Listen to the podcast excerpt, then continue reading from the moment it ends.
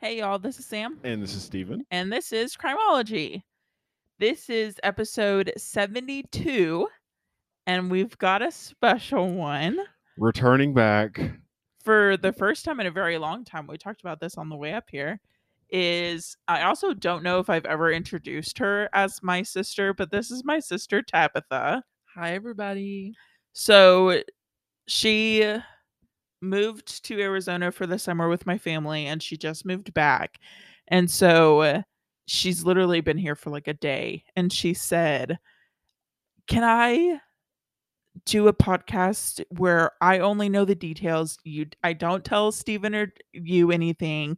And I said, "Okay." So, I don't know if this is a warning beforehand that this could get crazy because like i said Steven and i don't know anything about this case so tab is literally gonna roll with this but let's go with it. This is episode 72 rattlesnake james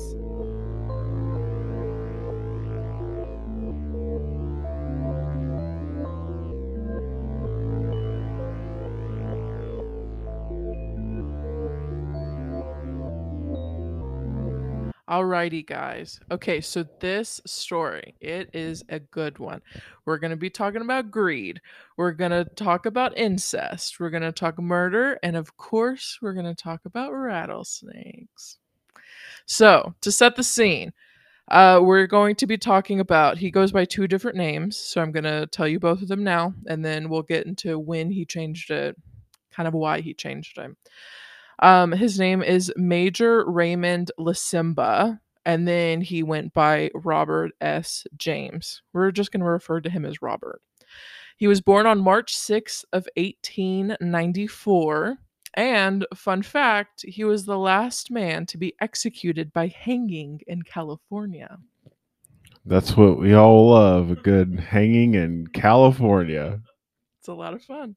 All right, so um, also, just a little spoiler, he was dubbed Rattlesnake James during his murder trial of his fifth wife, Mary Bush, for his first cruel attempt at her death, but not his first alleged killing.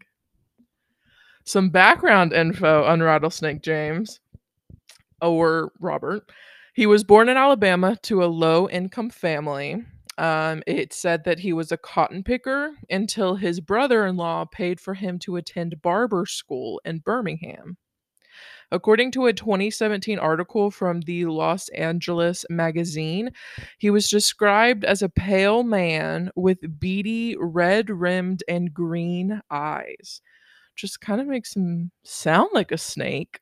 Sound really scary looking. Um, it is said that he had a high nasal voice and red hair greased to the back of his head. okay from the pictures that i found of him you said a nasal voice and it's just some people when you look at them you can tell they would have a nasal voice and so that's funny because definitely his face you can tell he's got a nasal voice Now, the pictures did you see? Did you think he was attractive? no Oh, well, one of his neighbors, which I guess it was like a longtime friend of his, said that he was, quote, less than a half wit, which just means that he was not very smart. Sam's ideal man is also Not very attractive. be nice that's why I'm not I I stopped. Be I'm not saying anything. I wasn't going there where you think I was going with that. I was just taking a shot at you because it's been a while. Okay, sorry, Taboo. It is said, though, that what he lacks in intelligence, he gained in, I guess, confidence because he was married five times. He had a way with ladies. So something must have gone right. Okay, so at some point, it's just important to note that at some point, his uncle died, and Robert was the primary beneficiary for his life insurance. So when he was young ish, um, he got the life insurance money, which at the time was four thousand dollars, but that would be about one hundred and fifteen thousand dollars in our money today. So a pretty penny that he got. Um, it was also kind of said again, this was so long ago that it's kind of hard to put a great kind of time to everything that happened, but it was said that as soon as he got the money is when he went to barber school in Birmingham. Um, as soon as he got to Birmingham, he met a lovely lady named Maud Duncan. This was a pretty quick marriage. Um, it says that she filed for divorce pretty quickly, and in the divorce papers, she accused him of kinky, sadistic sex. But again, this was a long, long time ago, so that could have meant literally anything. There's no telling what he asked of her. After this marriage, he up and moved to Kansas, where he bought a barber shop and pretty quickly married his second wife named Vera. Shortly after getting married, she um, announces that she's pregnant. Well, this news was not very well received by her family because her family did not even know that she was in a relationship. So, Vera's dad, who obviously didn't know that she was seeing someone and then found out that she was pregnant, shows up to Robert's barber shop with a shotgun and basically runs him out of town. Isn't this how all good marriages start? You you don't know your family doesn't know that you're in a relationship and then oh yeah, we're having a baby. Isn't that how all good ones start? Besides the baby, I guess that's how your relationship started with Eh, your wife. easy. No, no, no. No. That's for a different episode. We'll talk about that later. So after this marriage is when he changed his name. So he went from Major Raymond um, all the way to Robert for whatever reason. After this, he also moved to California, and at the time, he was about 38 years old. Okay, this is when things start to get crazy. Now, Now, the Oh, third boy. wife, things start to kick in. third time's a charm. Oh yeah. So he marries this woman, Winona. Okay. Very almost immediately after getting married, goes to an insurance salesman to set up a life insurance policy on the couple. Um, it was about five thousand dollars, and it was a double clause for accidental death. Means that it would just double. He would get ten thousand. But again, the four thousand dollars that he got for his uncle was one hundred fifteen thousand in today's money. So this five thousand was a ton of money in like what we know money today. About three months after getting married, they go to Pikes Peak in Colorado Springs for their honeymoon. And on September 21st of 1932, somehow their vehicle veers off of the road. But Robert managed to jump out of the car right before it drove off of the side of a cliff. Winona was not as lucky, and she got trapped inside of the car as it flew over the edge, dropping about 150 feet before crashing into a boulder. Surprisingly, though, through all the blood and everything, she was still breathing. So Robert at this time calls the authorities. They send out a rescue team, and that's when they find Winona. And the rescue team noted that she smelled of alcohol. Some reports have said, I don't know any validity behind this, but some reports have said that it's important that she smelled of alcohol because if she was drunk, she may have like been more relaxed on impact and she wouldn't have like braced herself and been nervous. So she probably didn't sustain as many injuries as she would have because she was drunk.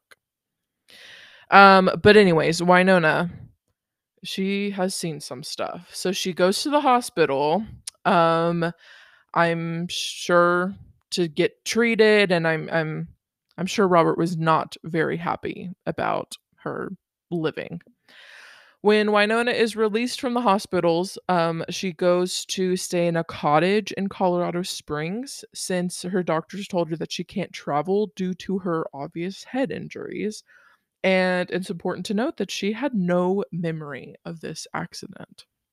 So she's living in this cottage with her husband and was totally unaware that he tried to murder her. One day, Robert says, I'm going to go get groceries. And because they drove their car off of the side of the cliff, he had to walk into town. So he goes and he pays for his glo- groceries and he's talking to the store clerk and tells him of his story, tells him what's going on, and he asks if there's any way that someone could deliver the groceries and if the delivery guy could also take him home. The grocery clerk is like, Oh, yeah, probably just had some pity on him. And was like, Yeah, let's get that done. So he drives him home with the groceries. Whoever it is that did it brought the groceries inside, helped Robert out. And once they get inside, they see that the bathroom door is open. Winona is not where Robert left her, but the bathroom door is open. Ooh. So they go in there, and Winona is face down in a tub of warm bath water. And they conclude that she drowned while trying to wash her hair. Hmm. Yep. So this death was ruled an accident. So Robert was paid out $10,000 for the life insurance policy. After this tragic loss of his third wife, he then moves back to Alabama with his sister and the brother in law that paid to put him through barber school. Um, and his sister and brother in law had a son and a daughter. This is when the incest sets in. I forgot about incest. Mhm. Oh no. Robert and his niece, who was 18 years old at the time, so was an adult. Um, they had their own little relationship going on, and she eventually moved to California with him. But to get to California, he knew he needed to make some money. So along the way, he goes down to New Orleans and marries his fourth wife. This one again is a very short marriage. Her name is Ruth. Um, and she almost immediately married him and then thought, like, why did I do this? Like, this guy's kind of sketch because he instantly asked her to sign a life insurance policy with him. And she was like, yeah, something's up. Something's a little weird. So he basically just felt defeated and was like, well, why did I waste my time? they end their marriage and he goes back to Alabama. Well, as almost as soon as he gets back to Alabama, his nephew returns from military leave. And then Robert sits him down and says something like, Hey, life can be really really difficult you know you never know what's what's going to happen next maybe it's a good idea that you take out a life insurance policy but put me as the primary beneficiary because I will help your family out. You don't have to worry about them. If anything happens to you, I've got you. Somehow he convinced his nephew to do this. And as soon as it was done, gave him the keys to his new car and said, Hey, bud, you want to go take this for a spin? Well, he takes it out and then drives off of a cliff and dies. So, Robert then pockets the life insurance money and goes to California with his niece, who's also the sister of the boy who just drove off a cliff and died. Um, it was later found out that the steering wheel had malfunctioned, but Robert was never looked at as a suspect for anything. Was this a like in in quotes malfunctioned, or was this like a real malfunctioned? Or does it not say? I don't know, it just a malfunction. Okay, well, f- for the for the story's sake, we're gonna say that it quote malfunctioned. Oh no, it was a definite quote malfunction, Okay. but I don't think that they thought anything of it. They Right, just yeah, were yeah, like, yeah. "Oh, malfunction." Oh yeah. Well, I mean, it, this was the 30s, and so exactly. yep. Okay. Yeah, and it's again, yeah, it's the 1930s, so you don't have records of everything. He also moves around. He makes big moves, so I feel like he can also kind of tell the story. Right. Like, it, did he go back to Alabama and tell his family, "Yeah, I went down and married this woman, Ruth"? Mm, Probably not no. because he doesn't need to. There's, you know, it's not going to follow him. But, anyways, he goes to California and he meets a lovely lady named Mary. Mary um, answers an ad for his barbershop. So he moves to California, opens his barbershop, and is looking for a manicurist to come work at his barbershop. Well, Mary is a manicurist. So she answers the ad, goes to work for him, and almost, I mean, pretty soon after she started working there, they got married. And about three months after they got married, Mary was pregnant. Um, so it's important to know at this time, Robert had a client named Charles Hope, who was a very loyal customer. And at some point, I assume Charles is just sitting in the chair, Robert's cutting his hair, and Robert says, Hey, do you know anything about snakes? and he says, I know someone who's trying to do away with his old lady at home, and he wants to do that with a rattlesnake. Do you know where I can get a rattlesnake? Whoa. Whoa. That's crazy.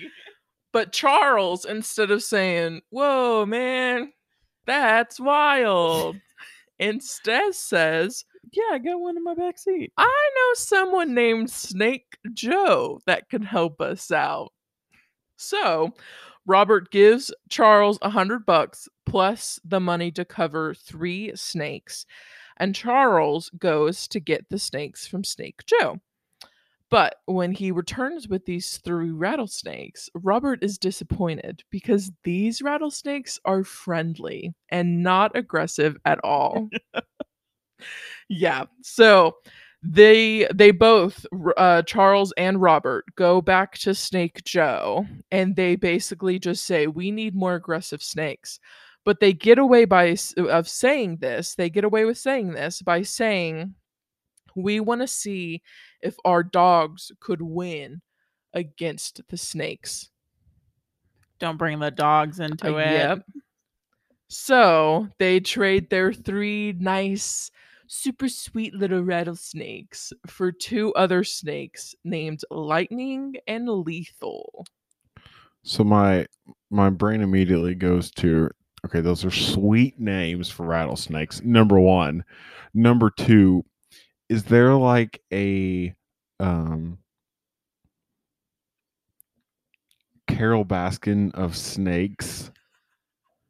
Instead of like like Tiger Joe, is there like a Don't ruin the story. And then I'm also wondering how much for a rattlesnake. For three of them, and then for two aggressive ones. Right. Yeah, but but again, Snake Joe turns a blind eye and says, "Yeah, they just want to do some dog fights. I'll sell them the. I'll sell them lightning and lethal." Yeah, yeah. Well, I'm sure we can see where this is going. And I saw in an article that said that they brought this two snakes into the trial, like the courtroom, and one of the snakes got loose in the courtroom. And so everyone's freaking out. I don't know why they felt the need to bring those rattlesnakes in. I don't know what happened to the rattlesnakes. Were the rattlesnakes punished to death? What happened to them? yes, yes, Your Honor. Here's Exhibit A, lightning, and Exhibit B, lethal. So thankfully, they ended up rounding up the rattlesnakes, but I'm sure that had something important to do with the story. So this part, it just gets crazier and crazier and crazier. So Mary, again, was pregnant. Three months after getting um, married, Mary was pregnant. Robert went to her and said, I just don't think I'm ready to have a kid. So he encouraged her to get an abortion and abortions were pretty hush hush. Um, but I mean, you could, they were pretty easily accessible. So he told her that he found a doctor, but that the doctor wanted to remain anonymous. So, how this anonymous doctor was performing abortions while having some people know who he was, but some people not, not sure. But he told her, looked at his wife in the eyes, and said, You're going to have this abortion on our kitchen table. I'm going to tie you down and tape your eyes shut. Because you can't know who the doctor is. This is for the doctor's privacy. And Mary said, Okay. Okay, I guess at first when the doctor wants to be anonymous, I di- I was like, and I mean, I don't know why I didn't think that was weird, but I was like, all right, okay. But when you're like in our home on our table and I've got to tie you down. Nope. no, thank you. Yeah, at some point you would think that she'd be like, Mom, I don't think I want to do this. But nope, she goes through with it. So he ties her down, tapes her eyes shut, and then he pours whiskey down her throat. Has to numb her somehow. At this point, you know, she's all numbed up from the whiskey. He goes out to his garage where Charles is waiting with the box of the two very aggressive rattlesnakes. He brings it into the kitchen counter or kitchen table where Mary is laying and sticks her left foot in the box of rattlesnakes. So, in his mind, a few bites, she's dead, right? Well, this isn't how it happens. Uh, I saw an article that said that about like 1:30 in the morning, her leg had puffed up so much because of all the venom that was in her, but she was still breathing. She was obviously screaming in pain and was rolling around trying to get out of the restraints. Um, still very pregnant, but still breathing. And that made Robert really upset. So Robert takes her and goes to the bathroom to drown her before he gets Charles in there and they carry her out to the fish pond in their backyard. The following day, so remember, this all happens at night. The following day, uh, Robert goes to work like nothing happened. It says that he was at work from 8:30 a.m. to 5:30 p.m. And then he invites another couple that he knows, James and Viola, over for dinner. Um, as they're they're all in the car together, and as they approach the house, they expect Mary to kind of come out and stand on the doorstep and wave them and and greet them. But this doesn't happen they notice that the house is pitch black inside and something's up. So instantly, James and Robert get their flashlights out and they start searching the property to try to find Mary.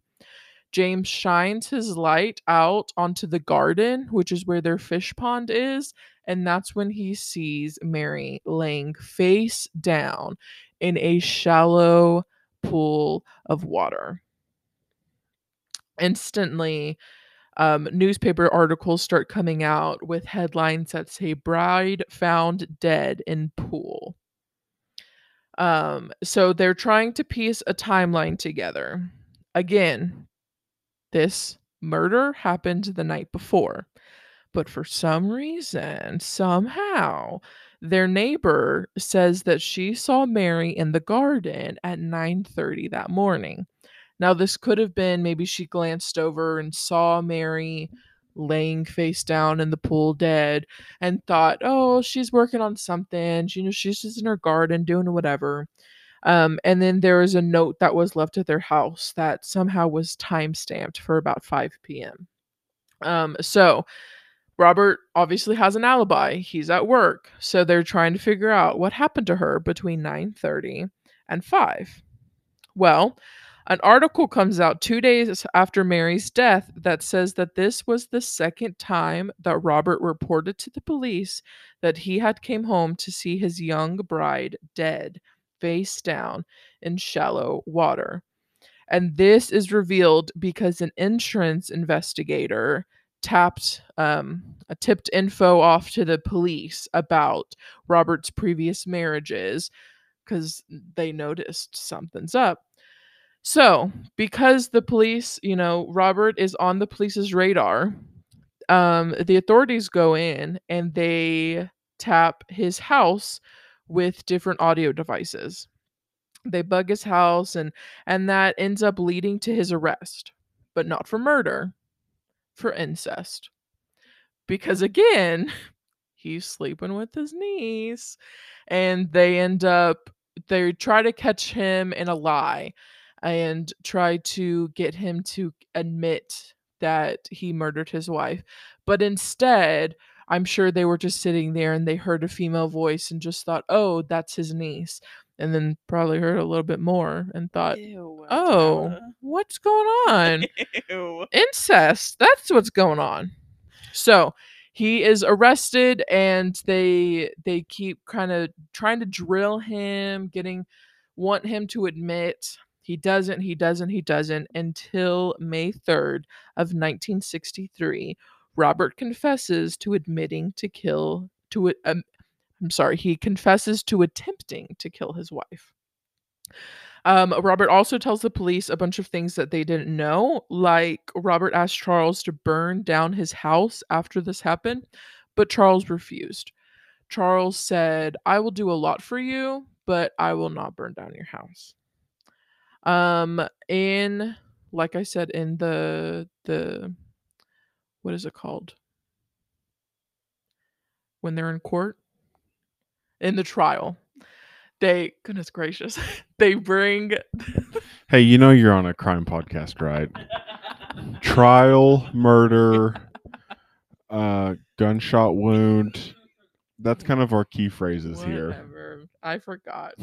So during the trial, um, like I said, they brought the rattlesnakes, lightning and lethal. They brought them in. They got loose. Um, anyways, Charles Hope was given life in prison for his part in this murder, which is kind of a lot because he didn't actually kill, right? Like he knew that it was going to happen. He got lightning and lethal, but I wonder got- if this is the first time. I'm trying to think. The first time that someone like that who was not involved in the actual like murder, Mhm. but was like, what is that like wrong place, wrong time situation? Um, I wonder. If, I think this is the first time I've ever heard of someone getting life in prison. it's a big sentence. Now I did hear um well, I read in some articles that he may have gotten a lesser sentence if he didn't parade around town talking about how him and Robert killed somebody. Uh, well, then, yeah, that does it. yeah, he did go to a lot of bars and get very drunk and tell the bartenders like, "Guess what I did last night?" Okay, then I take my stuff back. Yeah, at Yeah. that point. But anyways, um Robert again on May it's I'm not sure what day actually. In May, he was executed by hanging and he was the last one in California. Um I believe it's when he was charged um and when they kind of said, "Hey, you're going to be hung in California." He says, quote, "I can take it. Just say Rattlesnake Bob is not afraid to die." So then, where do we get Rattlesnake James? His last name is James. Oh, okay. I don't know where we got Rattlesnake Bob, but that is the story of Rattlesnake James and all of his five wives. Wow, that was a a road trip. hmm It's a crazy story. There's, you know, you thought you got to the end of it and you didn't. There's more to it. Well, you know, this is the first time that someone other than Sam has put uh, written an episode. So And you can tell from the length of Taba's versus the length of mine how in our real life that's exactly how we tell stories. Taba gives a lot more details in her stories and I'm very to the point. So this also does wonders for that too. So, episode 72 we're at that that's it this was a special episode like i said we didn't know how long taba was going to talk for so we didn't plan a segment we just let taba run with it so so good job. You've made it 27-ish minutes. But that is the best 27 ish minutes of this podcast. No offense, that you will probably ever listen to. All right All right. We're all- we're writing her off out of every other Right, episode this is the we're last doing. time she's here. um, like always, make sure to go subscribe to our social medias at Crimology Pod We have an email, crimologypod at gmail.com. Send us suggestions, any other comments, questions, concerns, anything like that. Thank you guys for continuing to come back and listen. Like always, this is Sam, This is Steven. And this is Tabitha and this is Crimology.